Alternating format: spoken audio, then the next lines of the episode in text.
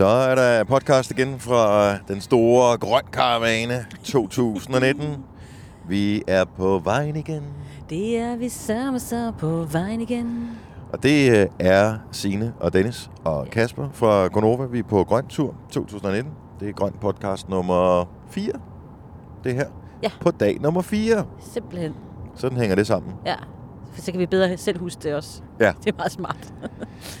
Så øh, velkommen til. Vi øh, har lige forladt Aarhus efter et lille pitstop ind på tankstationen. Og så, øh, så går turen ellers videre nordpå. Ja, det bliver en dejlig tur. Det gør det rent faktisk. Vi kører måske lidt mod nogle lidt sorte skyer, men de forsvinder. Så hæsblæsende, som øh, Kasper han øh, drøner der sted her i Audi'en. Ved du, hvorfor den er så frisk i bilen? Jeg så lige, det er sgu da en 4,0. Altså, det vil sige, man skal heller ikke trykke særlig meget på speederen, før den reagerer rimelig kraftigt. Jeg kan godt forstå, at det er den, du valgte. Ja. Og nu ja, du havde et valg. kunne vælge med. Jeg kunne vælge mellem den her som sådan øh, en eller anden sportsudgave, eller en øh, A4, som er en stationcar. Og så tænker jeg, at jeg tager sportsudgaven. Jeg kom først, så jeg har valgt først. Ja. Den havde jeg også valgt. Godt valg. Når man ikke selv skal betale for brændstof. så er det sådan der. Nå, jamen... Øh, tre dage vel overstået. Ej, det må vi sige. Det gik sgu meget godt i går. Der er bare Aarhus. fest hele vejen igennem. Ikke så meget fra vores side, sådan helt sådan personligt. Jo, altså, nej, det ved jeg ikke, hvad skal man sige? Vi, jo- prøvede i går. Ja, ja. Så øh, efter...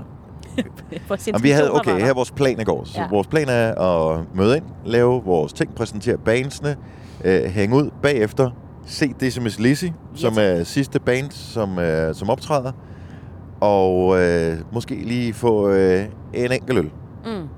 Så skal vi ind til Aarhus, hvor alle de her sådan, folk, som øh, optræder, og alle deres Passé. ma- managers Ja. og, og sådan nogle Ja, og folk. dem, der arbejder med grøn, Ja, alle sådan noget. Alle. Så de er typisk øh, inde i Aarhus eller andet sted. Og så er det sådan noget, ah, men så kan vi mødes, og vi kunne gå ud, og det ene og det andet. Der var mange, mange, rigtig mange gode intentioner Og fra ja, alle. Og, vejen øh, fra festivalpladsen og til hotellet var brolagt med gode intentioner. Fuldstændig. Der skulle både danses tæt med øh, Anne Sanne og Lis. Og, Oh ja. øh, ja. Vi fandt den Og- derud af, hvor de spiste middag henne. Mm, og hvornår de var færdige. Lidt stalkagtigt. ja, i tilfælde af, at... Hvis det Øh, og vi vender tilbage til Anne Sandelis, fordi øh, Kasper lavede en syv med Ja. Anne Sandelis i går. Det skal, det skal vi også høre. Ja, det skal vi. Og vi, han har ikke fortalt os noget, så der er åbenbart et eller andet, der er Ja. værd at fortælle ja. omkring det der. glæder os meget. Ja. Men øhm, ja, det endte jo i virkeligheden med, at vi sad i den der hotelbar, som lukker klokken 11-ish. ja, igen. Og, øh, og der var der nogen af de der sådan, optrædende, Carpark North var der blandt andet. De var der, og de fejrede jo fødselsdag, fordi at Lav, Jeg lavede fyldt, Forsangeren. fyldt år. ja, han fyldte år. Og øh, de var der i gang med alle øh, lidt og lidt bajser. Og så var øh, øh, to fra, øh, da de så endelig kom, øh, Decimus Lizzy, da de var færdige. Det er rigtigt, ja. De var der også. Så var der nogle, noget management. Så var der også, vi, vi, vi, de minglede, der blev minklet lidt med øh, nogen fra øh, Ramachan. Eller nogen fra Circus Sumarum, fordi de var også Det er jo også. Muskelsvindfonden, Ja, som laver præcis. grønt, som laver Circus Sumarum, Ja, og det som så, er i Aarhus nu. Lige præcis. Så der blev, der blev festet lidt igennem, sådan på den hyggelige måde ude foran, men øh, der, var ikke så mange borde og stole derude, så vi sad også, vi havde også lige brug for lidt ro, så vi sad lige inde ved Vi baren. hang i baren. Vi hang i baren, og du var sulten, Dennis. Og Ja. hvad skete der så? ja, så skete der det, at der er jo så åbenbart sådan et brasserie, ja, øh, som er fransk, og betyder, at vi har et meget lille menukort. Og øh, men vi gør det lækkert. men vi gør det lækkert, og så er det lidt, lidt dyrere, end hvis vi bare kaldte det café. Ja. Men, øh, og det var lukket lige fem minutter før, at øh, vi, vi satte os. Og der var nogen, jeg ved faktisk, var det fra Carpark, tror jeg, som havde bestilt sådan nogle store burger mm. med briocheboller Mm, og sådan nogle helt vildt lækkert udseende pomfritter. ja. Så du savlede. Og jeg sad bare med totalt lange øjne efter det der, og kunne ikke få noget. Og det var alligevel for langt at gå hen til den nærmeste burger joint. Ja, Så øh, jeg blev siddende. gode og, øh, dyre, og og også så lidt dyre, jeg jo regnede med. kok- så, så tjekkede jeg cocktailkortet, og så fandt jeg ud af, at man kan få en Bloody Mary. ja, tak. Og så tænkte jeg, det er jo perfekt. Det er jo et, øh, et måltid og en juice i et. Det er simpelthen så smart lavet. Alle vinder. Ja. Sådan en bestilte jeg. Du var skeptisk, Kasper. Jeg er meget skeptisk. Altså, jeg synes jo, at øh, Bloody Mary, det er kun noget, der bliver drukket et eller andet sted op i et par kilometers højde, når man er ude at flyve. Det er ikke noget, man drikker på en cocktailbar. Og jeg har selv arbejdet et par år i uh, barbranchen, og vi havde også Bloody Mary på kortet, men jeg har aldrig oplevet, at der er nogen, der har bestilt det. Før i går. Ja. Nu, altså, hvad var det for en form for bar, du var på? Altså, det var jo mere, øh, det var jo mere nattelivet. Det var natklubber. Så der kan Ja. man sige, der er det måske heller ikke så... Der er det mere en gin og tonic eller en øl, man kører, ikke en, en Bloody Mary, men... Jeg kan forestille mig, at Selina kom øh, ind på Arch, og så bestilte en Bloody Mary. Jeg tror slet ikke, Selina ved, hvad en Bloody Mary er, for det er et levn, for det er sådan 80'er levn. Jeg ved ikke, hvor, hvorfor du lige pludselig her i 2019 hiver den frem igen. Nej, Jeg var sulten! ja, det er da også godt. Jeg Ja, godt var det, var det så Mary. også det? Jamen, så fik jeg den der, og øh, jeg har kun fået Bloody Mary et par enkelte gange før. Og, øh, og det er den der, hvor der er den der selleri i, Stik. ikke? Ja. Øhm, og det plejer normalt at være sådan en rimelig sådan tyndt glas. Lidt ligesom de der juiceglas, man får på hoteller, altså, som altid er lidt for små. ja, hvor man skal op flere gange. Ja. Og øh, så det var det, jeg havde inde i min hjerne, dengang jeg bestilte den her. Og så fik jeg jo en balje Bloody Mary. Og øh, pH-værdien er rimelig lav i sådan en Bloody Mary. Til gengæld så er der tabasco i, og Worcester sauce, og øh, alt muligt andet, om ja. larm og, s- og snil og snaller. Så øh, da jeg var halvvejs igennem, der kunne jeg mærke, at øh, mavesyren den langsomt begyndte at stige op til øh, omkring halsen. og øh, jeg sad, og der var isterninger i, så jeg sad også sådan og rørte rundt for at finde ud af, om de der isterninger ligesom kunne fortynde det lidt. Ja. Men nej. Det, Men det var meget sjovt, for du begyndte jo faktisk at blive sådan lidt trendsetter i baren. For der var et øjeblik efter, du havde bestilt en Bloody Mary, hvor at der sådan, man kunne høre, at der, be, der blev talt om Bloody Mary rundt forskellige steder i den her runde bar. Men da du så bare begyndte at sidde, som du selv siger, og rode rundt med isterningerne, så var det som om, at snakken forstumte og forsvandt. Og der var lige pludselig ikke rigtig nogen, der skulle have den alligevel. nej. Men jeg vidste, at jeg troede jo også, det bare var sådan, der er en opskrift på Bloody Mary. Det er ikke sådan, du kan, du kan ikke lave en Sex on the Beach med, med forskellige... Om nu laver jeg den med øh, gin i stedet for med vodka. Altså, sådan, det kan du ikke lave om på. Så den, den er jo bare... En Sex on the Beach er, som den er. Det er opskriften. Hvorfor kan man så lave en Bloody Mary om på øh, alle mulige forskellige måder? Så skal du pludselig til at tage stilling til noget, ligesom når du går ind på en kaffebar, og så skal Ja. du have den et eller andet øh, ristet, eller Ja. skal den være hårdt ristet, eller skal det være fra... Hvor, det ved jeg ikke. Bare giv mig... Ja. Øhm, så det var for meget, jeg skulle tage stilling til. Så det blev til, at bartenderen fik lov til at lave den, som han gerne ville have ja, den. det var du fortrudt. Men det var også sjovt, fordi da du så bad om en Bloody Mary, så sagde han, bartenderen, så sagde han, her står der jo bare blandede krydderier, men øh, hvordan vil du have den? Og der tænkte Ja. jeg nemlig også, okay, der skal du virkelig, altså, der skal du igennem mange ting, hvis du skal til at stå og blande det for ham, hvordan det helt perfekte blandingsforhold i en Bloody Mary er. Og der stod ikke blandet krydderier på kortet, vil jeg så lige sige. Det var det, han sagde, var det ikke det? Så han ikke blandede krydderier? Ja. Jo. Fuld af løgn. Det var fint, så, øh, så er den krydset af listen. Ja, så har du prøvet det. Bucket din list mave okay. challenge. Ja, din mave er okay i dag, ikke? Jo, den har det fint. Jeg, jeg stoppede jo i god tid. Men inden du kommer ned til baren, Dennis, der har Kasper og jeg lige taget en øl og sidder der. Og så kommer der et, øh, en, øh, en person fra øh, bandet Carpark North. Ja. Sådan.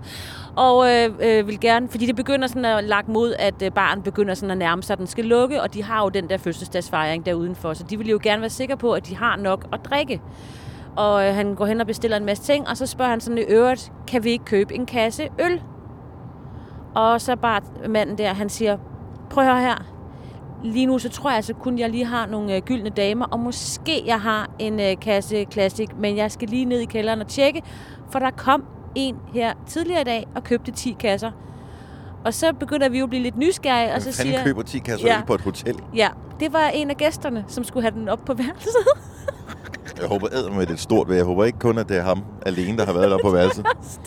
og hvilken fest. Det er en, men det kan jo kun være en nordmand. Ja. Der er rigtig mange nordmænd Det er der øh, i. Aarhus. Ja, det var der. Og, øh, og nordmand er det jo eneste, der, der kan købe en øl på et hotel i Danmark, og stadigvæk synes, det er billigt. Ja, lige præcis. Men du skal da også have en stor bil. 10 Og kasser. det har de også. Jo, det har havde de også. Ja, det er rigtigt nok. Ja. På strøm. ja, lige præcis. Fra oliens land. Ja.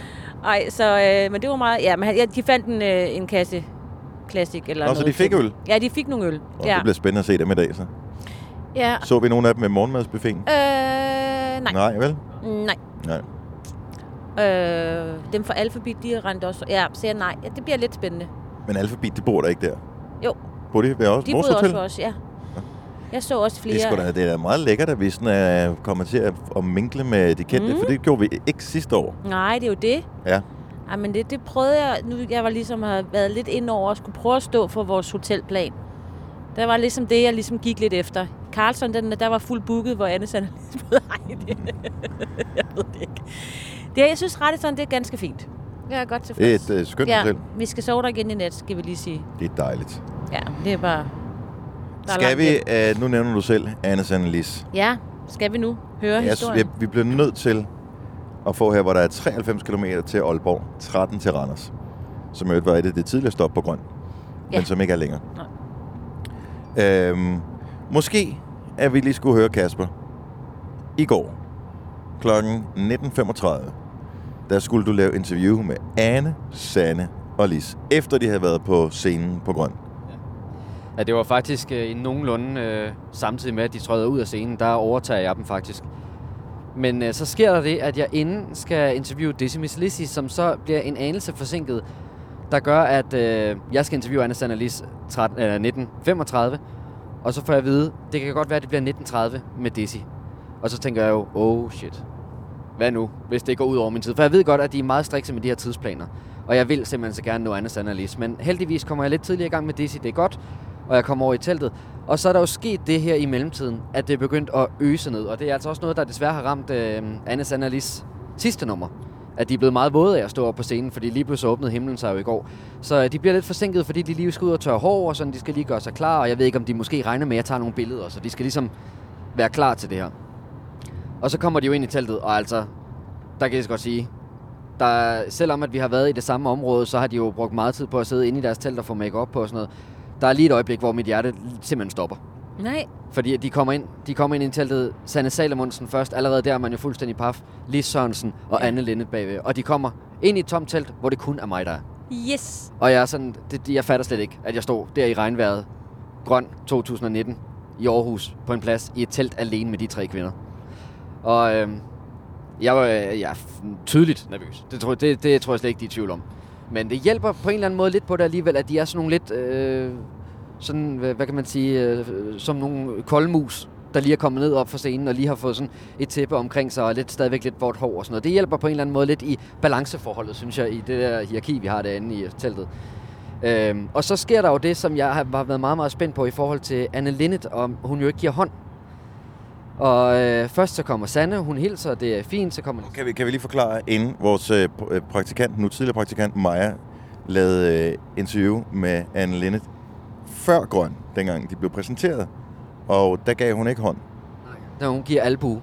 Angiveligt så stikker hun bare albuen frem, og så har jeg været meget i tvivl om det så er, at jeg skal stikke albuen tilbage, så vi ligesom laver knuckles med vores albuer, eller om jeg skal tage fat i albuen, eller hvad det egentlig er, man skal. Men heldigvis kommer det slet ikke til at blive noget problem, fordi Sanne kommer op og hilser, Lis Sørensen kommer op og hilser, og Anne Lindet holder sig på den der sådan lidt øh, diva måde, lidt i baggrunden. Så der vinker jeg ligesom bare, fordi hun står bag de andre.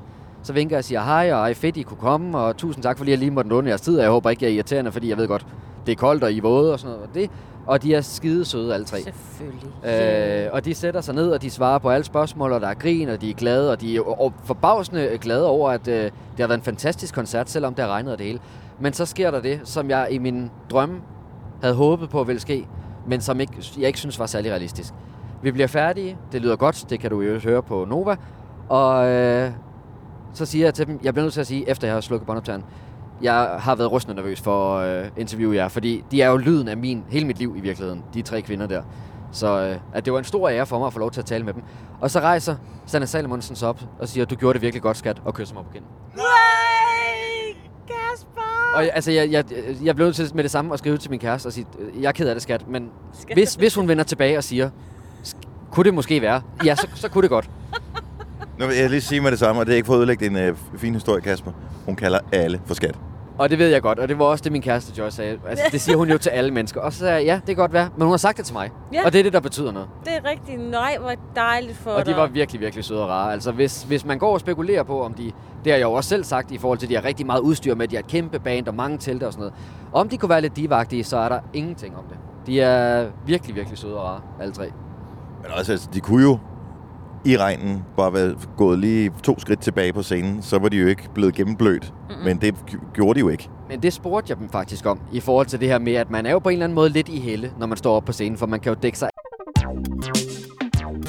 Der er kommet et nyt medlem af Salsa Cheese Klubben på MACD.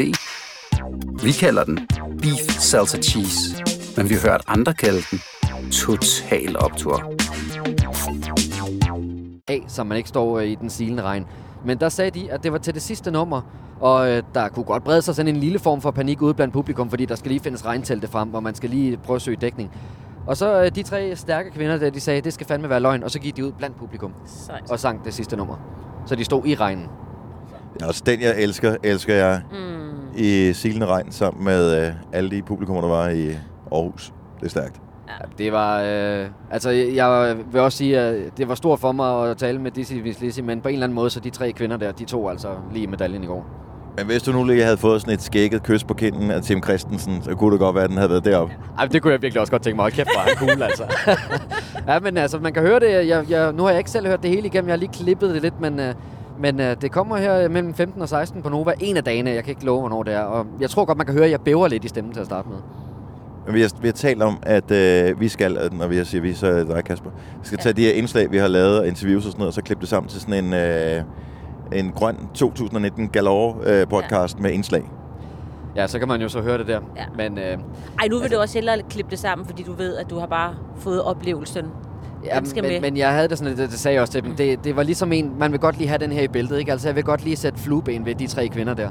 Øh, og så kan det godt være, at det ikke er verdens bedste interview, det kan også godt være, at jeg lyder sådan lidt nervøs og sådan noget, men øh, nu er det sgu gjort. Og det synes jeg var mega sejt at møde de tre. Godt gået. Godt gået, ja. ja. Ja, fordi og mens du rodede rundt med det, så var det jo så, at vi skulle, øh, vi skulle op og præsentere det sidste band, vi har. at Åh, præsentere. Scarlet Pleasure, ja. Og de havde jo rent faktisk, øh, de søde tre fyre der fra Scarlet, Emil, de havde jo Alexander været og oppe. Joachim. Hvad siger du? Ja, ja, han sagde bare lidt deres navn. Ja, godt. Øh, de havde jo været op og se øh, blandt andre Casey, da han øh, fyrede den af. Og, og havde virkelig, sådan, altså virkelig rigtig, rigtig meget glædet sig, fordi 35.000 mennesker, og der er jo bare meget, meget, meget mega god stemning i Aarhus. Så da de sådan, vi, går, vi, går, vi bliver kørt hen til bagscenen, som vi plejer at gøre, for der er lidt langt, der skulle gå imellem, og det støver lidt og sådan noget. Vi øh, går lige ind og stiller vores ting ind i Det, det, det der telt. så divagtigt. Ja, det er det langt at gå, det støver lidt. Ja, men det er fint nok. Jeg, der vil jeg vil også lige være lidt diva. Og øhm, også fordi de skal være sikre på, at vi når frem. Fordi prøv at tænke på, hvis vi glemte det, ikke, Dennis? Sad nede Ja, bagved eller- og ja, ja. var i gang med at drikke en iste eller sådan Det var måden, du sagde det på. Det er meget lidt divagtigt, skal jeg ja, sige. Ja, det er det ikke. Det er hyggeligt. Og øh, så går vi ind i det der telt, vi stiller nogle ting og sådan noget. Og så står vi sådan og kigger, Nå, vi må også hellere lige gå... Nej, lad os gå op og gøre os klar. Og så lige da vi træder ind i bagscenen, så lige pludselig så hører man nærmest nogle små skrig, eller højskrig ude på pladsen. Og så var det der, at regnen den bare væltede ned over publikum. Og det var mens de sang Den, jeg elsker, elsker jeg, over på den anden scene, ikke? Ja. Og så kommer Scarlett også, og det var bare sådan... At det er jo lidt nederen. Hvis, hvis nu, hvad hvis folk gik, Men det gjorde de ikke. går på? Ikke? Nej, men de var Er nervøse over nogen? det der. Ja, Hvad nu, hvis ikke der er nogen? tilbage? ja. Men når du har indløst en billet, og du er taget med til grøn, så er det all the way. Ej, der var også nogen, der havde husket regnslag. Ja, ja, der var, selvfølgelig var der også nogen, der gik hjem, og, og ja. fred være med det. Ja. Altså, det er vel fair nok, hvis man har børn med, og, eller hvis man skal hjem og se rejseholdet, for eksempel. eller, er altså, der kan være masser af gode grunde til, at man tager lidt tidligere hjem. Så Så det, er det fair? Altså, der var også en, en brandgod dokumentar om månelandingen i går på senere, DR2. ikke? Ja, det var senere. ja. Og hvis man lige skal hjem, og man skal lige i bad, og man skal lige have føntørret hår, og på tanken og købe en kage. Og... Ej, men det er rigtigt. Men jeg vil bare lige sige... Altså, nu kan vi overhovedet nogen. Se lige der. Ej, det er så pænt her i ved Randers. Prøv her. Denne jeg sidste år, da vi var øh, på grund, der oplevede vi jo ikke ret meget regn. Der var noget ved Næstved, men der var vi på vej. Vi skulle hjem. Ja. Øh, og der væltede øh, vandet ud Ja, over. der, og det og til gengæld for en hel uge Ja, og på en og time, ikke? Det var sådan lidt vildt. Men ellers så oplevede vi jo ikke sådan noget der. Og jeg vil bare sige, selvom nu har vi jo så oplevet det, ved det gør ikke noget ved stemningen. Den er der stadigvæk. Jeg synes, Ja. man skal bare tage afsted, også selvom man bliver lidt våd. Altså, det er jo bare vand for oven og Ja, det er jo også dejligt at sige, når du har sådan et... Øh, gul regnflag. ja, nej, jeg tænker mere på, at du har sådan et, øh, et backstage-område. Det har publikum jo ikke. Nej, men jeg synes bare... Nej, jeg ved det godt. Jeg synes... Men de er smarte, de der regnslag, vil jeg sige. Der er jo ikke mange, der har regntøj med. Nej, Og regntøj er også irriterende, fordi det fylder meget. og det er varmt. Når man har det på, så bliver man sådan øh, klæbrig indenunder, Ja. eller sådan fugtig. Lidt ligesom i gamle dage, når man lå i de der telte, som, øh, der, hvor inden de havde lavet det der, hvor man sådan går ånden igennem. Mm. Øhm, men man ser ikke mange af de der gule Helly Hansen regnsæt længere. Nej, nej, det synes jeg også, er skuffende. Og jeg kom bare til at tænke på i går, fordi når jeg tænker regnsæt, jeg tænker altid det gule Helge Hansen, Mm. som, som alle havde. Ja. Lavede man kun regnsæt i én farve engang? Ej, jeg synes, også- var det ikke også i grønne? Grøn Var det i grønne også? Ja. Jeg husker bare de der gule. Ej, men det var også Og så tit. gule, hvis der var nogen, der havde øh, regnsæt på, og gule gummistøvler. Og så Hvilket kørte land det var de så fra? Danmark. Tyskland. Nå, Det Tyskland. var altid tyskere, der kom i gule gummistøvler Nå. i Danmark. Men øh, det gule Helge Hansen regnsæt, dem ser man ikke mere. Nej, det gør man ikke. Men det var også en, en, en gang, der var bare... Altså Parker Coat og Helge Hansen, det gule regnsæt. Ja, og oilskinsjakker. Ja, og Elskensjakke også. det er så dejligt. Nej, men jeg prøvede bare lige at fortælle, at altså, jeg synes, publikum, de er jo... Ej, de er bare gode. Lige Må meget, jeg hvordan lige vejret nævne er. noget med, øh, med det der publikum, fordi Ja. at Ja. det man jo gerne vil, når man, at man vil jo gerne engagere publikum, når man er sådan en, der optræder. Og det er jo ligegyldigt, om det er Savers, eller det er Decimus Lisi.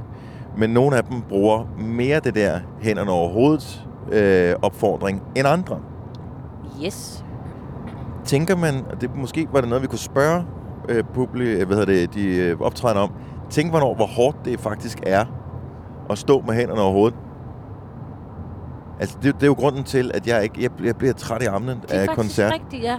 Jeg, huske, jeg går ikke så meget til altså så meget til koncerter på den måde, at jeg, det er sådan nogle, hvor man står op foran, og uh, Mm, jeg er mere til sådan at baby. finde et godt sted, hvor lyden er god, og Ja. så, øh, Tæt på barn. ja, noget af den Og stil. det er mig, ja. Men, øh, men, men der også- er jo rigtig mange, der står med hænderne over hovedet, og det er jo pisse hårdt. Altså alle, der nogensinde skulle prøve at hænge en lampe op, for eksempel. Ja. Jeg ved godt, det bliver sådan lidt mm, farligt, men alle har prøvet... Det er jo pisse hårdt. Det er jo helt vildt hårdt at hænge en lampe op. Og det er jo ikke, fordi man... Altså, det er jo ikke sådan... Fordi man bruger mange... Havde det bare været inde i en væg, no problemers. Men op i loftet med armene over hovedet, Det er det er, simpelthen blevet så træt i armene. Og der har du altså lige været træt i armene til, øh, til Sabers. Så skal du være træt i armene til Casey også. Ja. Og til Scarlet Pleasure. Jeg tænker også bare på det der hopperi, de også får folk til at gøre. Så skal de stå og hoppe helt vildt. Det er Ja. også fint nok, ikke? Men det er jo derfor, man tit får øh, krampe efter festivaler. Ja. Må jeg lige sige, at vi passerede lige en øh, motorcykel med italienske nummerplader. Da vil jeg da umiddelbart sige, at hvis jeg havde en øh, motorcykel med italienske nummerplader, hvilket indikerer, at man bor i Italien, så vil jeg være kørt den anden vej. Er du klar på godt være der er i Italien nu? Ja, men det kan være, at de bare tænker, ved du hvad? Vi skal også have lidt, prøve lidt kulde. De har g- hørt godt om Skagen. Og men øh, I kan jo huske fra sidste år, hvor I var afsted på Grøn, hvor det vel var de der 30-35 grader hver dag, at på et tidspunkt kan man også godt blive lidt træt af, det varmt. Så kan det godt være, at det er bedre at komme herop til Guden og op til Randers. Hvor er det lige? Jeg siger bare pizza. Hov, der er en ude i vejsiden derhen. Der skal du lige...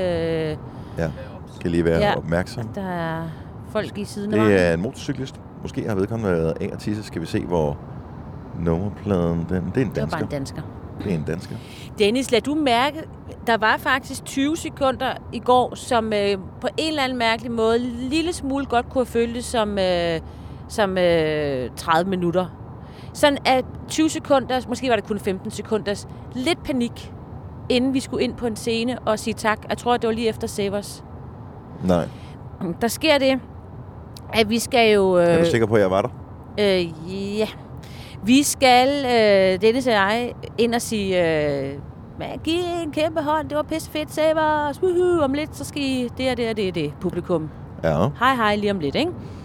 Og øh, vi står jo klar, og så er vi lidt, jeg, jeg er altid lidt i tvivl, hvad er det nu, det er sidste nummer er? Jeg glemmer jo så altid tider, hvad hvornår er det, vi skal sige noget igen, Ja. og hvor lang tid og sådan noget. Og så står vi sådan lidt, og så kigger jeg på, de, der er de jo som så søde, de her øh, mennesker bag ved scenen, der er større for lyd og sørger for at pakke tingene sammen og sådan noget. Så siger jeg sådan lidt, Nå, men lad, bare, lad os da bare få vores mikrofoner, vi har sådan to trådløse. Og så ja. kigger de meget fabrilsk på hinanden, og så kan de st- og begynder at rode rundt, og kan simpelthen ikke finde dem. Ja. Og deres... Øh, og sådan lidt kigger lidt, de er tre, der sådan, øh, står lidt for... Det er lidt forskelligt, hvem vi øh, passerer mikrofonerne til igen, og hvem vi får dem af. Og sådan lidt fare lidt rundt. Så det, du siger, det er, at øh, du blev lige ind... Der holder endnu en motorcykel. Ja, Hvorfor holder de derude? de venter på hinanden. De vender nok på hinanden. Øhm, De blev også... Ej, de blev faktisk lige... lige... Det er bare lidt mærkeligt. Altså, du kan ikke gå ud på scenen, hvis ikke du har nogen mikrofon. Nej, men jeg fik så lige, du ved, da, jeg så, da de så fandt dem efter de der minutter, sekunder, hvor lang tid det var, hvor de farede rundt og løftede ting og kravlede rundt og kiggede Hvis du op vil have et billede på, hvor lang tid det føles som, Ja, så forestil dig, at du skal nå en bus. Du er bare lige inde i et supermarked for at købe en pakke tyggegummi. Og øhm, vedkommende, der står foran det, det er typisk en ældre person. Og øh, vedkommende har købt nogle ting. Og det er så der, da den sidste ting er blevet bippet igennem. De står i gang med at putte ned i pose. Den sidste ting er blevet bippet igennem. Så får de øh, at vide, at det bliver 75,5. Og så, og så først der går det op for dem. Når jeg er Gud, det er jo sådan, når man køber noget i et supermarked, så skal man også betale. mm. Jeg må da hellere lige se nede i min vadsæk, om jeg har taget min punkt med. Og jeg tjekker da lige først, om jeg har på beløbet i mønter, ja. i tilfælde af, Jeg tæller lige. at øh, ja. nej, det har, er det en 25? Nej, vi bruger ikke 25 mere. Ja. Så lang tid føles det Det, ja, og, faktisk. med den der mikrofon. Og de så meget sådan, øh, for, lidt, ja, de så lidt sådan lidt anstrengt ud, øh, fabrilske. Men så øh, finder de så heldigvis mikrofonerne og til os, og så siger han så også ham den ene, han siger til mig, "Men ellers så har vi nogen, tråd, øh, med, nogen med ledning på. Sagde han det? ja, Okay. så, som jeg, men det var sådan lidt, tænker, 35.000 mennesker, kan jeg råbe det? Nej. Øvrigt ikke relateret spørgsmål. Og det samme er sket på jeres værelse, men vi ved ikke, om I bemærker det. Så vi bor på hotel. Næsten alle, tror jeg, der har boet på hotel på et tidspunkt, vi har oplevet det her. Så når man kommer ud og skal benytte toilettet første gang, eller første gang efter der har været øh, cleaning, Mm. hvorfor er det altid foldet i en spids? Hvad så med næste gang? Ja, altså hvis ikke der har været noget cleaning derinde, så er der ikke sket noget. Okay, Men når, okay. så snart der har været cleaning, så er det foldet i en spids på toiletrullen. Okay, nu skal jeg fortælle dig noget meget, meget, meget mærkeligt. Fordi da jeg ankommer til toil- øh, toilettet, vil jeg sige, ja, det er så første gang, jeg skulle anvende det, da, lige, da vi ankom. Ja, Der er to øh, toiletrulleholdere. ja. Øh, den forreste, den var, den, der var en lille spids på. Alt var fint, den var vendt rigtigt. Jeg er lidt ligeglad med, om det er rigtigt eller forkert derhjemme. Mm. Men her er der sådan en klap øh, henover, så det er bare nemmere, når den er i for oven. Jeg vil sige, at hvis man kigger på øh, toiletpapir, patentet, personen, der hvad hedder det, købte eller vandt øh, patentet i sin tid, der er kun én rigtig måde at sætte det på rullen på, og det er sådan, som For oven. fornuftige mennesker gør det. Ja. Og så det var fint, men øh, så var der ikke mere toiletpapir der, og øh, da den blev tom, den rulle der, og øh, det var jo fint nok, der var en ved siden af. Men så efter cleaning, så har øh, cleaningen puttet en ny rulle i. Punkt 1. Der var ikke lavet nogen fold. Jeg skulle selv sidde og åbne den der tuttelut der. Jamen altså, Punkt er 2, da jeg så havde åbnet, ja, så var det, der var den forkerte vej. Og jeg sidder, jeg kunne selvfølgelig bare tage den anden, men jeg sad bare og tænkte, det er simpelthen, det har jeg aldrig oplevet før. Der Der er- er, altid folk, selvom der er tre øh, ruller tilbage, eller hvad sådan noget hedder, tre be- Papir. papirstykker Ja. tilbage, eller sådan noget, så er der stadig ikke lavet en fold. Men det var der ikke her. Det var altså, Det jeg var ved lige de drikkepengene, der røg der. Øh, ja. Måske person- personen havde travlt. Jeg forstår ikke. Altså det eneste, det der lille, den, den der lille fold, de laver, så det ligner sådan spidsen af en pil eller et eller andet. De- Det eneste, det gør, det er jo bare, at det smadrer det ene stykke toiletpapir. Ja, men det er også Du- det, fordi du du, ved jo ikke, om dem, der har været der før, har brugt og lige har napset lidt på det. Det er meget rart at Jamen, vide. det har dem, der har været og lave pilen jo. Ja. Men de har jo ikke siddet med De skal tørre bakterier jer på. i røveren med det. Ja. Det er da fuldstændig ligegyldigt, de har rørt ved det med deres fingre. Men jeg tror, det er, fordi man skal, man skal helst ikke vide, der har været andre. Og men det er lidt, det, det er som om, at det er lidt af det, det, det, det nye årtusinds udgave af Svanen på sengen, ikke? Hvor det er lidt ligegyldigt, altså. Ej, Svanen den er topklasse. Jeg har Jeg har aldrig prøvet det. Nej, det, har jeg, nej det, det, det ved jeg ikke. Jeg har ikke, jeg har ikke set det. Jeg vil lige give et uh, shout-out ud til uh, dig, der hører den her podcast. Tak for det. Og uh, til uh, dem, som har købt billet til alle grønkoncerterne. Oh, nu har vi ja. set uh, en flok piger stå på forreste række under Savers, under Casey og under Scarlet Pleasure og uh, synge med. Sådan med forskellige former for entusiasme i, fordelt i gruppen, alt afhængig af, hvem de sådan er mest fan af. Mm. Men så de står der det samme sted, men bare i en ny by og ser koncerten. Og nu ved de jo, hvornår der sker de der ting. Så på et tidspunkt i går under Scarlet Pleasure, så, øh, så har de jo regnet ud, okay, det er her, hvor Emil siger, nu skal vi have hænderne over hovedet eller et eller andet. Mm. Så de havde jo allerede hænderne over hovedet, inden Scarlet Pleasure gjorde det. Men øh, det synes jeg sgu er meget sejt. Man kan. Ja. købe sådan en, tage rundt på alle øhm, Ja, sådan øh, koncerterne, huske, den billetterne, ja. eller sådan en armbånd, man får på. Ja. Og det er ikke ret dyrt. Jeg tror, det er sådan noget 900 kroner. Er det? Men tror, lad os håbe, fordi så håber jeg, at de også er her i Aalborg. Så skal du lægge mærke til dem, når de spiller... Hvad er det for en, de spiller først? Er det Limbo? Den slutter de med, ikke? Hvordan slutter det med? Hvad fanden er det for... Øh... Nej, jeg tror det er... Nej, nej, nej. Vi starter med. Er det det show? Ja. Øhm, så prøv lige at lægge mærke til, at øh, de har indøvet sådan en ting, de der piger, som de laver sådan et trommeslag-agtigt med hænderne. Mm. Synkront. Det lægger jeg lige mærke til i dag, så. Ja. Jeg Ja. håber, de er der. Jeg håber virkelig, de er der. Men det, jeg ved ikke, hvor mange, der har købt til Jeg må bare alle tænke, sammen. Men, hvis man øh, er sådan en, så tænker man også, Mund, Signe og Dennis siger det samme hver gang. Det gør vi. Nej, ikke helt. Ikke helt. Nej, vi laver lidt Nej, vi, laver, vi er finurlige en gang imellem, ikke? det. Ja. Og det er Ja. jo i øvrigt et rigtig godt udtryk. Og det var faktisk et udtryk, øh, som Emil fra Scarlet Pleasure brugte om øh, en af de ting, du øh, siger på scenen, Dennis. Jamen, en det er jo fordi, ting. at når man øh, skal... Vi præsenterer de forskellige bands, og så har vi fundet på noget, som vi synes, "Nå, det er meget sjovt at sige. Og, øh, og de havde selv sagt til os, at de var lidt spændt på den måde, de kom ind på scenen på. Øh, fordi den var sådan lidt... Jeg kan huske, hvad de selv brugte øh, om ordet. Sådan lidt anderledes. Mm. Og sagde, nej, vi har også en lidt uh, anderledes måde at øh, præsentere på. Så det passer jo meget godt sammen. Ja. Men han har så ikke hørt det, fordi det er så koncentreret, inden de skal på, med Ja. at uh, lige at ramme den rigtigt og sådan noget. Så det var først i går, at uh, de rent faktisk hørte efter, hvad det var, vi sagde ude Ja. på scenen. Og der var det, du, var det dig, Kasper, der hørte, han sagde et eller andet? Eller hvem var det, der hørte? Øh, nej, det var dig, Signe, var det Ja, ikke? det var nemlig ja. så. Han kaldte det, det er en finurlig måde. Og han ja. står han der. Og ved du hvad, jeg er 100% sikker på, at han mente på den rigtig gode måde. Men jeg bliver nødt til at spørge, sagde han, det var en finurlig måde, eller sagde han bare som helt konstatering, Det er finurligt. finurligt? Det er finurligt. Fordi jeg Det synes, der, er- der er noget endnu mere fedt over bare at sige finurligt. Ja, som men det, det er eneste. fin- og så, Det er finurligt, Ja. sagde han. Jamen, det er et fedt udtryk, finurligt. Jo flere gange du siger finurligt, jo mere mister det sin mening. Det er rigtigt, så nu stopper vi. finurligt. Jamen, det, men finurligt er sjovt at sige. Hørte i går, og vi fik... Det, er, det er lidt ligesom, hvis man, er, man har købt en ny bil, ikke, og man skal vise den frem til vennerne, og så siger de, Nå, du har taget den i rød. Finurligt. Så ved man ikke helt, hvad det, hvad, hvad det lige betyder, vel? Altså, Det tror jeg ikke, jeg vil sige der. Nej, men jeg Nej. forstår godt, hvad du mener. Ja. 52 til Aalborg.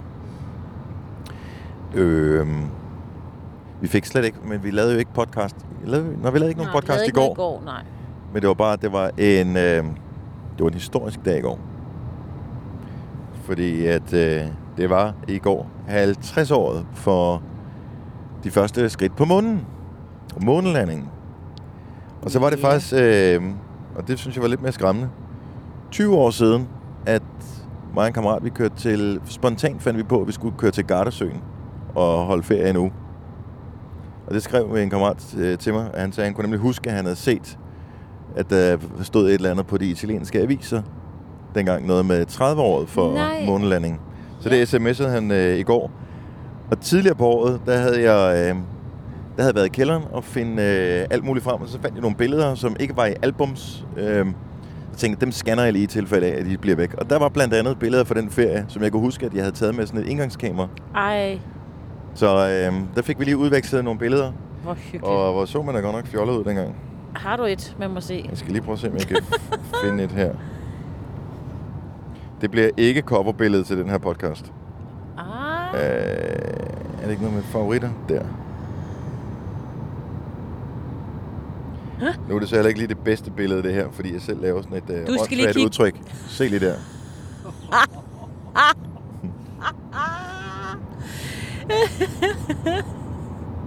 Ej, jeg skal lige... Ah, men det er også Og hvad bare... står der på forsiden? Ja, der læser en øh, ekstra blad nede i Italien, der står andet. Slytter får EU-medalje, Ja, åbenbart. ja. Og Lige det ser dengang. også hyggeligt ud. Der sidder der en liggestol se, så med alt det hår, jeg havde. Masser af hår og smarte solbriller.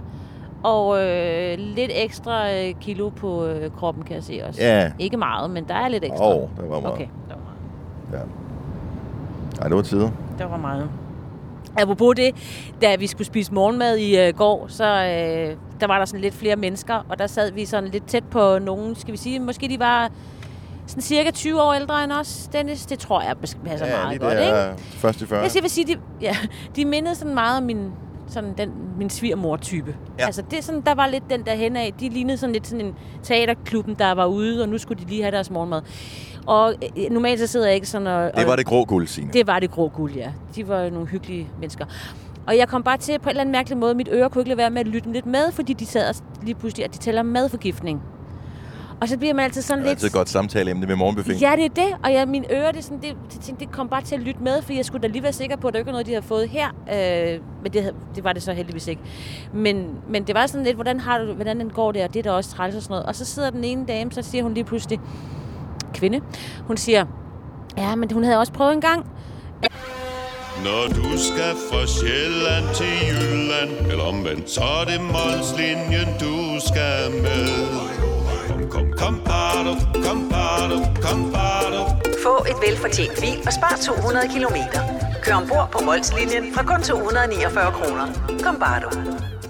Kom til Spring Sale i Fri Bike Shop og se alle vores fede tilbud på cykler og udstyr til hele familien. For eksempel har vi lynedslag i priserne på en masse populære elcykler. Så slå til nu. Find din nærmeste butik på FriBikeShop.dk Vi har opfyldt et ønske hos danskerne. Nemlig at se den ikoniske tom skildpadde ret sammen med vores McFlurry. Det er da den bedste nyhed siden nogensinde. Prøv den lækre McFlurry tom skildpadde hos McDonald's. at øh, være inde, og jeg hørte jo ikke ordentligt efter, hvor det var, men det var i hvert fald inde på et toilet, hvor man ikke kunne lukke vinduet, og så sad jeg ellers bare der og sked for åbent vindue, som hun sagde.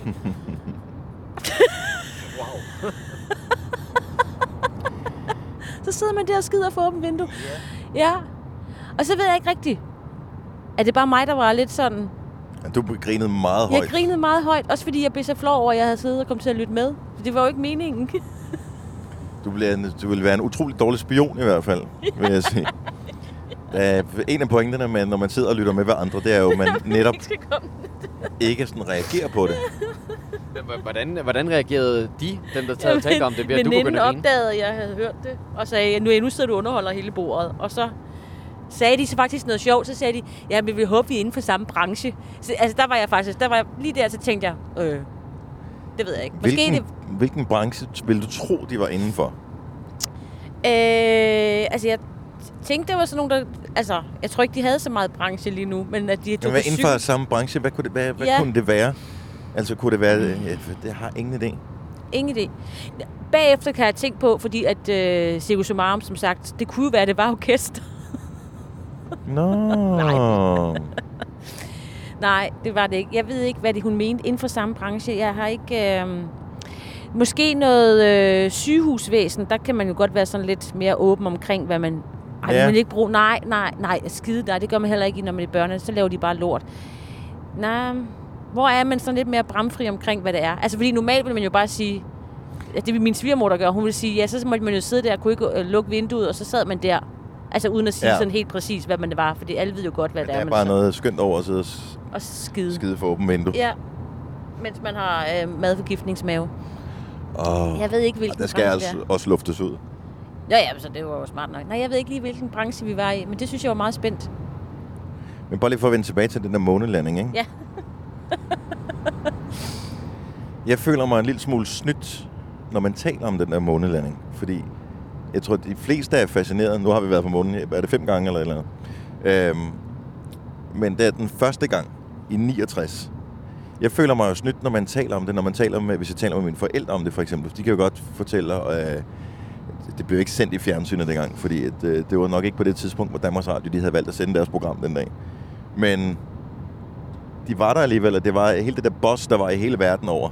Jeg har lige mærket til den sådan en lille månejoke der, det boss. Nå, øh, det, øh, er med. ja, øh, det lille boss, der var i, i hele verden omkring... Øh, nå, men altså ikke... Hvis, nej, nej, ja, når der, er- Som Jacob ja. Så, øh, siger. Du kan få den igen. Ja. men øh, hele den der Boss. fællesskabsting, at øh, vi gjorde det, os menneskeheden, vi landede på månen, vi troede, det var umuligt, at vi er kommet, vi er kommet væk fra jorden, og vi landede et andet sted, og nu er, hvor skal vi hen næste gang, og skal vi flyve helt til stjernerne, og alle de der ting. Mm.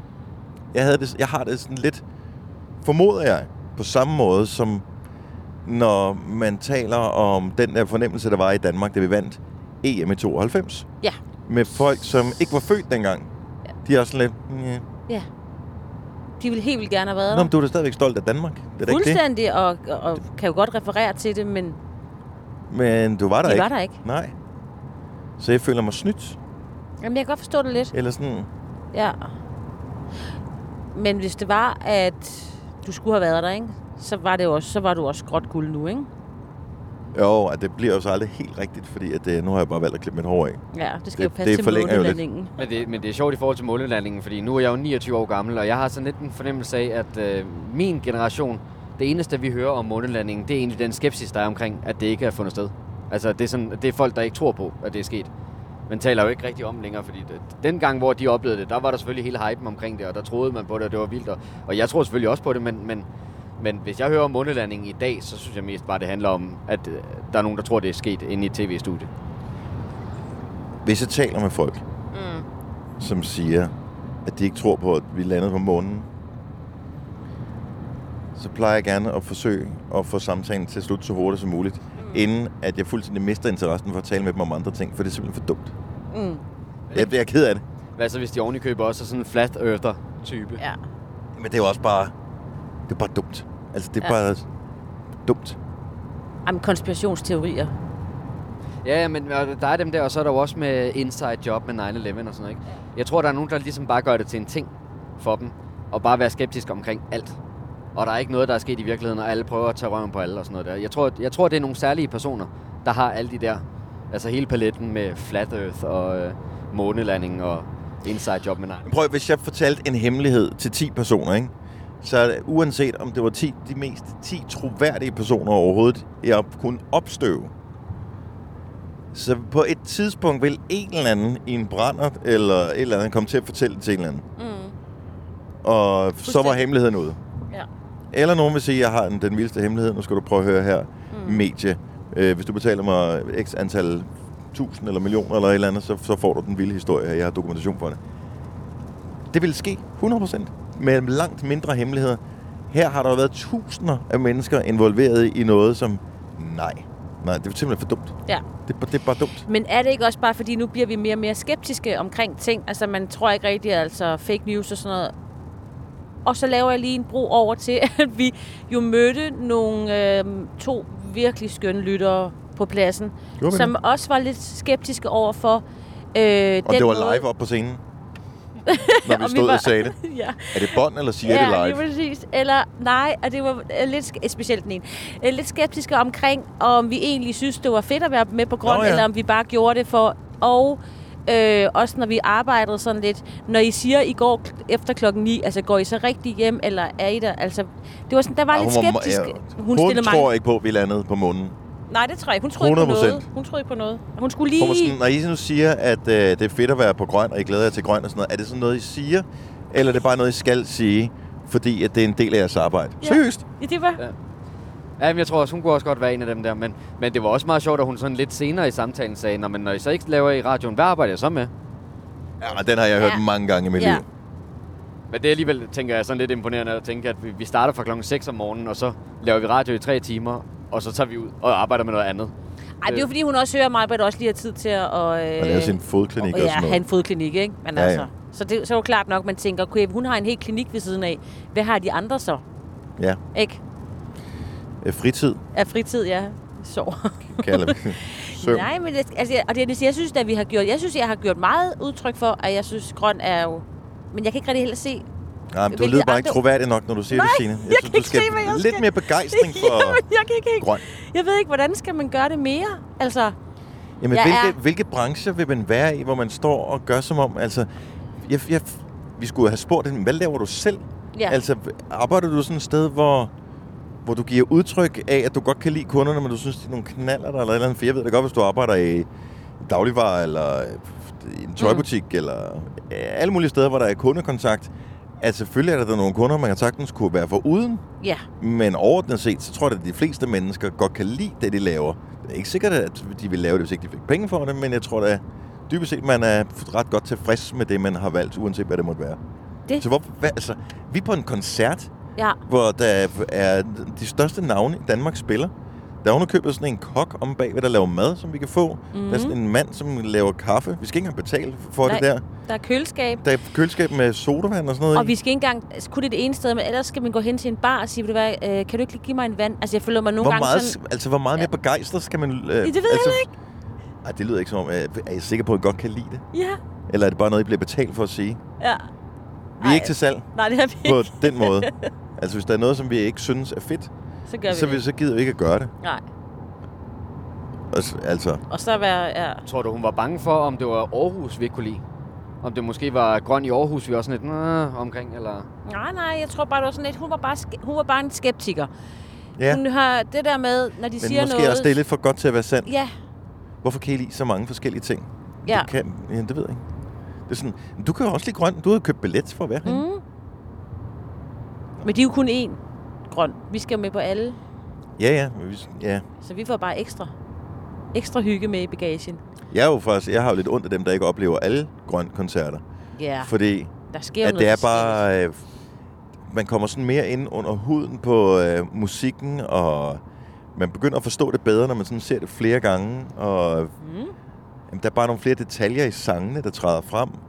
Og, øh, og Man ting, kan prøve man... nogle flere af de der boder. Hvis man gerne vil have fish and chips den ene dag, så kan man næste Ja. dag gå hen og få en burger eller en flæskesteg sandwich. Du, altså, kan du ikke nå at spise på Fish dag. and chips, det er lidt tungt. Jeg ved ikke, om de laver det ligesom i øh, England. Det, det bliver sådan lidt... Uh. Ja, men, men det er der jo nogen, altså en pøl, pølsemix væk, man kan få. Men så hvis man er halv otte, så kan man jo bare lige sådan starte fra en ende af, og så... Men jeg vil sige, øh, eksempelvis med, med Casey, hvor der jo er nogle ret tunge beats, og, og altså hiphop, og folk går sådan rimelig meget amok til koncerterne. Jeg, jeg, jeg er virkelig glad for, at jeg får lov til at opleve det otte gange.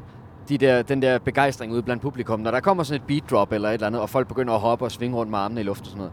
Fordi det er jo rigtig, rigtig fedt at være der, når det sker, og se det en gang, men man kan ligesom sådan forberede sig på det nu. Nu, nu kan man sige, nå okay, nu kommer den der sang, så skal jeg lige være opmærksom på publikum, når det kommer til øh, omkvædet, eller hvad ved jeg, ikke? Fordi så kan man ligesom få den der for, forløsning en gang til. Det synes jeg, der er meget fedt, man Og så var det altså det så mange gange. rigtig godt, Kasper, at du lige gav sådan en ordentlig reprimande i den foregående øh, podcast, fordi det hjalp jo på publikum. ja, det Ja, gjorde ja, det jo. det var det, der var ja, ikke ja. noget. Nå, men der blev var lige skåret enkelt- igennem. Så Ja, var der der var lige en enkelt, der fik... Øh, Gud, det skal vi jo også tale om, Dennis, kommer jeg Ja. tanke om. Nå ja, øh, for vi har talt om, ja. hvad sker der, hvis man er lidt for Ivrig. i publikum, og måske ikke følger de regler, som sikkerhedsmæssigt er dem, der ligesom er sat som Ja. en sådan grundlæggende Ja. tommelfingerregel på, hvordan man opfører sig til en koncert.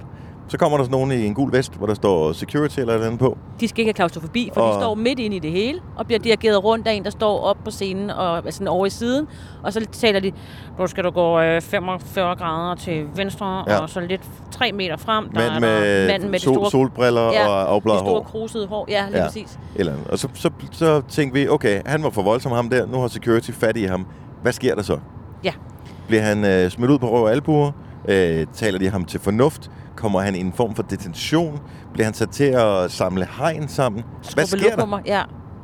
Det kan jeg så ikke lige svare på, om det lige sker i mellemtiden. Fordi jeg så ved Casey-koncerten, var der sådan en lidt høj, ung fyr, ham jeg meget hurtigt mærke til, han havde sådan et ret stort hår. Så derfor var det sådan en, man lige lægger lidt mærke til. Og han var også lidt, han var ivrig. Altså, han havde en fest, men lige sådan for ivrig fest. Så han- på et tidspunkt, de havde været over ved ham lidt en gang og holdt lidt øje med ham, og nummer to gang, så var det bare, så skulle han med ud. Der skulle han ikke være mere. Og så til Scarlet Pleasure, der så jeg ham igen. Eller måske hans tvillingbror. Ja, ja, så har de begge to taget hvide trøjer på os. Lidt længere nede bagved, også stadigvæk glad og sådan noget, men han var der. Uden øh, der var ikke nogen omkring ham. Så altså, han, var havde, ikke, han havde forstået, han havde at, forstået øh, det. Han havde det lige var for været på... Ja, Eller så havde han lige drukket lige... ja men han... Øh, så jeg ved så ikke, om han har været ude og skrubbe lidt, eller han har været ude og... Jeg synes godt, man kan få sådan en form for grønt samfundstjeneste, hvis Det ikke man kan. også, ja. Hvis du laver moshpit, så skal du, så skal du øh, pakke hegn ned der, hvor der er flest, der har tisset. Ja, hold da op, hvor de fik tisset i går. Jeg har aldrig, aldrig set så mange dinglende dillermænd. Der er sådan noget... Øh, der er sådan et transportområde ude på den anden side af hegnet, som øh, ligesom indkredser pladsen. Ja. Og det er der, vi bliver transporteret. Det er alligevel... Øh, åh, den kørte hurtigt, den der. Øh, det er der, vi bliver transporteret sådan, fra den ene scene til den anden. Og når vi kører forbi der, der er der altså... Øh, der er Ja. mange øh, mænd og damer, som Ja. ikke gider gå ind på toiletterne. Og det kan man jo godt forstå, ikke? Men det er fordi, der er det der klæde på, hvor der står Muskelsvindfonden og noget andet reklame. Det er sådan sort, så i en vis belysning, så tror man jo, det er helt sort, og der er ikke nogen, der kan se, hvis man lige står der og tisser den vej. Men det er faktisk gennemsigtigt, det der. Ja. Og det vil jeg lige sige, fordi der var også øh, en pige, der havde sat sig lige bagved, sådan ud mod pladsen og tisset. Åh, Altså, hvis man var inde på pladsen og kiggede lige den vej, så sad hun bare lige der og troede, hun gemte sig bag det der sorte. Hvis man er tæt på, så virker det tæt. Hvis man er lidt fra, så er det helt ja, og så er der jo sådan et, et lille gap Ja. nede i bunden, som gør, at øh, det eneste, man kan se under det der Også det. klæde der. Det er dilleren, der det bliver rystet. Det er, nej, det er de hvide røve, Nå. som øh, Nå, ja. sidder der i skovskideren rigtigt. og øh, tisser derhen af. Ja, jo, ej, men jeg vil sige, der var der mange unge der, mænd. der er jeg altså ikke misundelig. Det er en dårlig konstruktion, kvinder har fået der. Det er det virkelig. Den er god til nogle ting, Ja. men lige... Men jeg vil sige, altså jeg synes, I, I er sgu meget smarte. Altså, der er lige den der tabelap der, så ryster den lige dyk, dyk, dyk. Ja. Der var flere forskellige længder på det. Ja. Det kommer også an på, hvad man lige har set, ikke?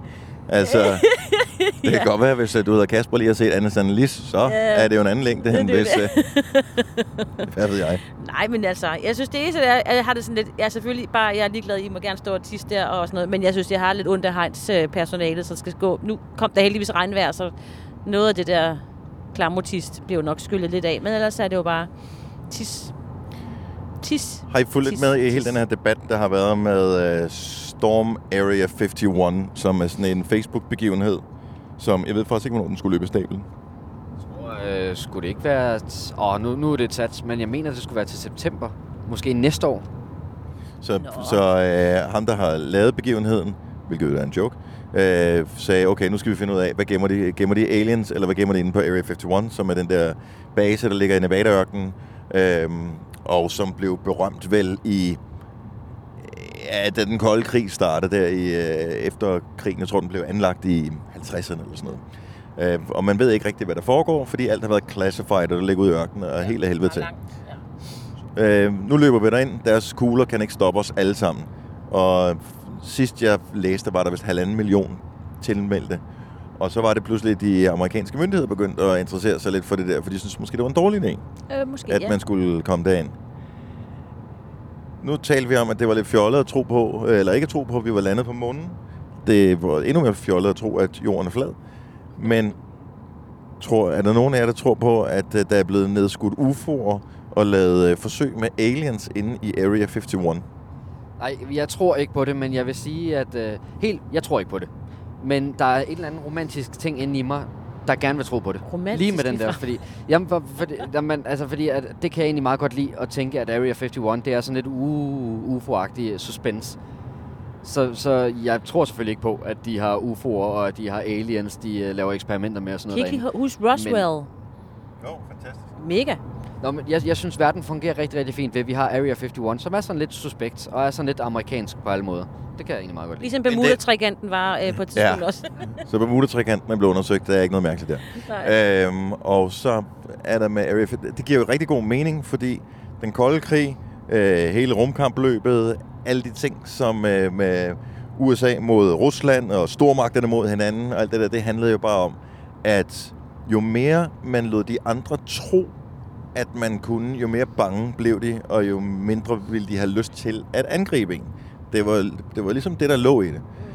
Og så var der jo hele det her oprustnings øh, atomkapløb, der var på et tidspunkt, som jo, så vidt jeg lige husker det fra amerikanernes side, også i høj grad gik ud på, at lade russerne tro, at man havde så sindssygt mange ting, at de også blev nødt til at opruste. Men den russiske økonomi var så fucked, så hvad det, de brugte så mange penge på militæret, så alt andet faldt fra hinanden. Og det var i virkeligheden det, der gjorde, at de blev bragt i knæ. Så det var også en strategi.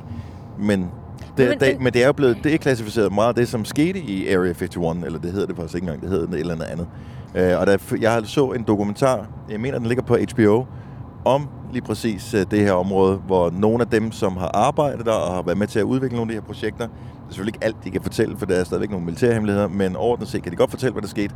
Og det var, at der blev udviklet øh, sådan nogle overvågningsfly, spionflyet, det meget berømte øh, U-2-fly, som YouTube så opkaldt efter. Og al, altså, det var sådan noget, der ligesom blev udviklet derinde. Men hvis du øh, har lidt øh, tendenser til konspirationsteorier, så vil du ikke tro på noget, bare fordi det kommer ud i en dokumentar. Hvor de siger, nå, men det er bare det her, der sker. Lad være med at spekulere på os. Bare kig den anden vej. Det, det, vil, det vil du ikke tro på. De tror stadigvæk, der er aliens derinde jo. Ja, synes men altså, nu er Men in Black er jo ikke en dokumentarfilm. Altså Ja. bare lige... Det er jeg med på. Men det der med, at man siger, at de bliver sådan declassified, men det er jo stadigvæk noget, som man kan sige, the government står for. Så, så det, man kan jo godt... Hvis, hvis man virkelig, virkelig, virkelig tror på det. Dem, der har tænkt sig at storme, reelt har tænkt sig at storme Area 51, tror jo på, at der er aliens derinde, eller at der er UFO'er. De vil i hvert fald gerne finde ud af det. Og de tror der ikke på noget, øh, øh, regeringen melder ud, noget Trump og, og resten af det hvide hus melder ud. Det, det tror jeg ikke på. Men de er jo stadigvæk ikke synderligt øh, intelligente, hvis øh, de vil storme Area 51, fordi at, der er jo et kæmpe hegn udenom. Og øh, var det dig, der fortalte tidligere i dag, Kasper, at, øh, at der er vist øh, 40 km eller sådan noget fra, fra hegnet og ind til selve området, hvor der foregår noget. Så øh, inden du kommer igennem, så skal du skal lige løbe et Løbe. maraton, Ja. og så kan du komme ind og se, hvad der er Det skal derinde. stormes jo, Og vil du så overhovedet være kvalificeret til at kunne fortælle, hvad det var, du så, hvis du så et eller andet? Altså, så du skal sikkert ned i sådan nogle arkivkasser fra gamle dage og finde et eller andet. Altså, det er for dumt. Altså, jeg tror faktisk ikke, at der er noget hegn omkring. Øh, jeg tror, det er åbent ind til Area 51, men netop fordi der er de der par 40 km derind, så kan man ligesom ikke rigtig komme derind, fordi allerede når du øh, forser det, de vil kalde for en eller anden form for checkpoint, altså så vil der komme en bil ud til dig, der siger, du skal vende om, og du skal vende om nu. Og så kan det godt være, at du, øh, hvis du kommer forbi dem eller løber fra dem, så går der måske lige lidt et par kilometer, så vil du få nogle bøder. Og så sagde øh, en ekspert, der var inde og tale i Godmorgen Danmark om det her, sagde så får de et par bøder et par gange, og hvis de fortsætter, så bliver det skudt. Og det er jo bare USA i en, øh, altså, i en nødskal, ikke? Ja, ja, men altså, ved du hvad? Der synes var bare, jo det er nogen, der så en UFO i Ejstrup, og jeg siger bare... I hvorhen? Ja, altså i Sørens familie, der er der jo historien om UFO'en. Ja. Og øh, det kan være, den kommer i en bogform på et tidspunkt. Ja. Jeg vil jo lige sige, at jeg tror faktisk, vi har kørt forkert. Jeg Nej. tror, jeg kørte af motorvejen, øh, før jeg skulle. Mm, Men, øh, det er lige meget. Du, Ja. Ja, vi er omkring bare- Aalborg. Som i Randers. Men nu siger vi, at der, altså, fra, fra, skiltet kommer, der du skal siger... bare køre lidt videre. Og det er godt nok margaritruten, du tager her. Der er heller ikke nogen på vores GPS af vejen, og slet ikke. Nå, det er en af de der klassiske med... Du kører at, bare lige øh, mod øh, Aalborg V, det er fint. Gør det, gør det. Jo, det er fint. Fint nok. Men hvis der er fra det første skilt, hvor der står stay, stay out, hvis der er 40 km ind til selve basen derfra, vi er jo tættere på grøn nu, end man er på den base. Ja, så skulle der angiveligt også være øh, flere indgange til Area 51, hvor at, øh, mange af dem ender blindt. Og så er der den rigtige, man skal vælge for at komme ind til selve basen, der er derinde. Så de har gjort alt for, at... Øh, og det er jo også det, der gør, at der er alle de her konspirationsteorier. Der er blevet gjort alt for, at man ikke kan komme derind. Mm, ja. Se, Men var det ikke også der, de lavede, øh, lavede de ikke atomprøvesprængninger? Det var da også i Nevada-ørkenen, var det ikke? Tilbage i 50'erne. I don't know. Hold nu kæft, Kasper Hjort. Altså, du er da ved at føre os på vildspor nu. Hvor er vi på vej hen? Nej, det er fint. Og vi er mod, Ribe, mod, nej, Nibe står der. Ja, Okay. det skal vi ikke. Skalborg og Nibe. Hasseris. Hasseris, ja. Men der skal vi lige rundt og tilbage igen. Vi er jo lidt spændt på grøn i dag, fordi Ja. ja. at øh, vævesigten har været sådan lidt... Øh, først så den meget våd ud, så er, det blevet, så er de rykket rundt på tiderne for, hvornår at det her regn eventuelt skulle dukke op. Og øh, nu er det sidste, jeg har set. Nu får vi seneste update fra Nørre Sundby, Ja, som er tak. stedet, hvor vi kører i solskin lige nu. Mm. Øh, det er, at nu skulle der være lidt øh, overskyet. Mm. Her klokken 12, som er lige om lidt, Det er der også. Der er nogle skyer så skulle der komme noget 40% øh, risiko for regn, Ja. og så skulle det bare være gråt, sådan det meste af dagen, og når klokken bliver 18, så bryder solen frem, og så skinner solen helt ind til grøn er færdig. ja. men ved du hvad? Så dem, der optrådte i går, der blev våde, de får solskin i dag, Ja. og sådan øh, fungerer karma. Jamen, sådan er det nemlig lige præcis. Og det var måske Anne Sanne Lis, som, apropos konspirationer, øh, gik ud og lavede regndans i øh, deres øh, Den Jeg Elsker, Elsker Jeg blandt publikum, som lige var med til at skubbe det over til deres fordel. Det er ikke dumt. Hvis det skal være helt rigtigt, så skal der være regn under hele Anne Sanne Alice koncerten på nær det sidste nummer. Der skal det stoppe, så de får Det- det i tørvejr. Ja, det kan du måske have en pointe i. Det får vi jo se, om det kommer til at ske. Men laver vi, mere, laver vi podcast, når vi kører hjem igen? Ja, fordi... Ikke, øh, så har vi det stadigvæk friske erindringer. Ja, fordi så sker der jo det, vi kører tilbage til Aarhus, så skal vi lige overnatte, og så skal vi faktisk lidt tidligere om morgenen, for vi skal hjem. Ja, det går nok. Ja. Nej, ja, men altså, du ved, i forhold til, vi kan også lave den i morgen, når vi kører. Nu skal jeg lige øh, sige noget her. Vi er her lige om lidt. Øh, Katrine har skrevet til mig på Ja. Instagram Hej, Katrine. i går tidligt om morgenen. Og hun skriver, Hej, jeg lytter lige nu til jeres grøn podcast, og du spurgte, hvorfor man lyttede. Jeg plejer at høre Gonova i hverdagen, og det er det bedste program ever. Øh, Hvad er det for en smiley? Vi har fået smileyen, den der, der er sådan, slikker som munden smileyen. Den bruger jeg altid, hvis øh, nogen Ej, ikke sender et billede af noget lækker mad. Må jeg lige se den? Øh, nå gud, ja. Nå, Så, men tak for det. Ja. Øhm, sidste år lyttede jeg også til jeres grøn podcast, og det var ret fedt at få lidt, øh, lidt øh, baggrundsviden om grøn. Keep up the good work. det gør vi. Kærligheden fra Katrine. Tak, Nu skriver jeg lige tilbage til Katrine. Hej Katrine. Det gør du. Har vi fortalt Du nok baggrundssiden får i dag? en- Fordi jeg synes, I bruger Ja, meget tid jeg. på Area 51. Det var bare... Du får en omtale. Der nåede jeg lige at blive lidt, sådan lidt søvnig. Kan du ikke lide det? Jo, det, jo, jo. Det er, jo, jo, jo. Altså, jo. Jeg kan også godt nogle gange bare lige rullepølse for eksempel, men jeg skal ikke have det hver dag. Nej, det var bare fordi, jeg havde, lige, I havde også lige gjort det, mens vi ventede på, at vi skulle afsted. Ja, Nej, jeg det, synes, er så det- det- fint. det er også hyggeligt. Også det er året for, eller hvad hedder sådan noget, ja. Månelanding. Men, men jeg synes, den der Area 51-snak, det er sådan en god hotel-morgenmads-restaurant-snak. Den der, hvor at, øh, man sådan lidt kommer hver for sig og så, Nå, har I så godt? Ja, ja, det er fint. Nå, men det er jo ikke helt de samme dyner som derhjemme. Nej, det kan også, der er jo noget særligt over det. Ja. Og så kommer Area 51 Jamen, det er rent nok. Det er Altså, bedre end den der madforgiftning, jeg hørte i går, ikke? Ja. Så det er Jo. klart. Klart, klart. Eller bare den der, vi må håbe, det ikke regner i dag. Ja, Ja. det kunne være dejligt. I rent faktisk i går, hvis man sådan rent pro- procentvis egentlig sådan delte det op, hvor meget, hvor mange procent tror I egentlig at snakken i går, både sådan os tre imellem, men også sådan ellers generelt handlede om regnen? Oh, jeg tror, hvis du lavede sådan et lavkagediagram, så ville den, en ret stor del af det være markeret med, vejret. med vejret. Ja. Og det er jo ikke fordi, der er noget vej med det, men det bliver bare talt enormt, altså der bliver talt enormt meget om, uh, uh, ej, det kommer ikke. Jo, det kom. Nu kom det. Altså, det er sådan lidt... Men det er selvfølgelig fint nok at være forberedt, men det kan man jo bare ikke være. Jeg, vi skal også til at være... at tage regnjakken med, vil jeg sige. Så er man da nogenlunde forberedt. Hvis man tager noget med, så man kan dække sig af, skulle det ske, at øh, det begynder at regne. Så. Se, Kasper, nu ved jeg godt, du ikke kan sidde og kigge ned på dit kort øh, på, på den der GPS, men du sad det der med, hvorfor kan vi ikke bare sige, når vi er i C, så skal vi sige, at vi er i Cst og alt det der, ikke? Ja. Nu kan du se lige om lidt, vi er i Aalborg lige nu, ikke? Det er det Aalby. Aalborg. Vi er i Aalby. Aalby, ja. Ja. ja. Aalborg, rent faktisk, der boede øh, Dennis og jeg øh, ret tæt på her sidst. Og øh, lige om det her byen ligger hernede i, øh, lige om lidt, så kommer vi ned til forbi byen. Men se, vi kører over vandet lige om lidt, og så er vi i Nørresundby. Og der kan du godt se, det er jo, altså et vand er jo også sådan en, en adskillelse af land, ikke? Altså, det er jo i virkeligheden lidt pinligt. Jeg har aldrig været i Aalborg før. Den tager vi længere til med mikrofon på. Jeg har aldrig været i Aalborg. Og jeg er endda fra, jeg er fra Jylland. Jo jo, men altså, der er også steder, jeg ikke har været på Fyn, selvom jeg har boet der det meste af mit liv. Ja, ja, klart, men, men Aalborg er jo alligevel en ret markant by i Danmark. Og jeg, jeg har bare aldrig rigtig haft årsagen. Bortset lige fra Gagen, selvfølgelig. Jeg skulle have været heroppe, da jeg var lidt yngre. Jeg, tror, det... Men uh, har du ikke et fodboldhold, du holder med? jeg holder med Brøndby, men jeg synes alligevel, en udebanetur til Aalborg, det har sgu virket lige lang nok, egentlig. Når man ikke bare kunne tænde for fjernsynet og så se den på tv derhjemme. Men det tager jo ikke, altså nu bor du i hovedstadsområdet. At tage en uh, flyvemaskine til uh, Aalborg, og der skal du lige lukke ørerne en gang, hvis du er sådan en, der går rigtig meget op i klima. Mm. Men jeg har slet ikke, jeg har aldrig nogensinde overvejet at skulle, øh, ja, det har jeg sgu ikke overvejet, at skulle flyve til Aalborg. Jeg har både fløjet og kørt. Men i virkeligheden så er jeg heller ikke så det meget til det der med udebaneture. Det er sådan, øh, nej.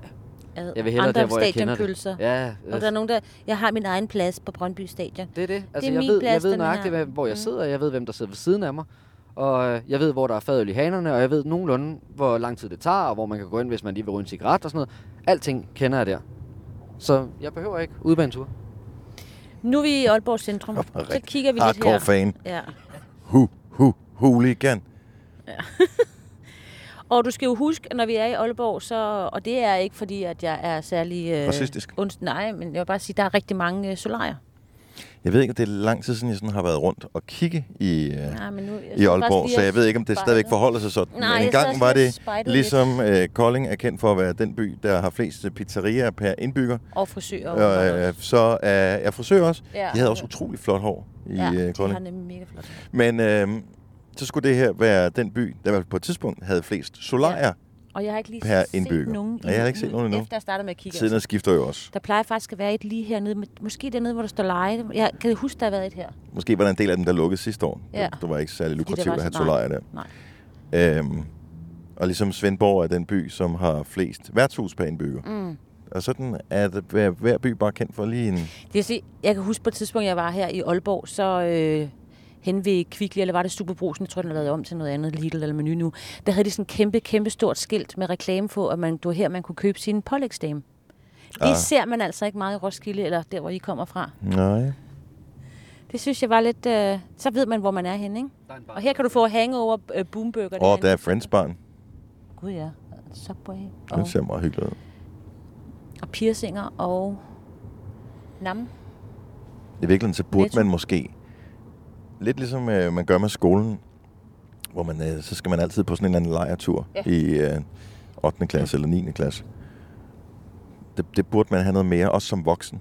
At det, det, det, det er meget muligt, at øh, du godt kunne tænke dig at tage til øh, de kanariske øer på sommerferie, men i år, så har staten dikteret, at øh, du skal rundt i Danmark.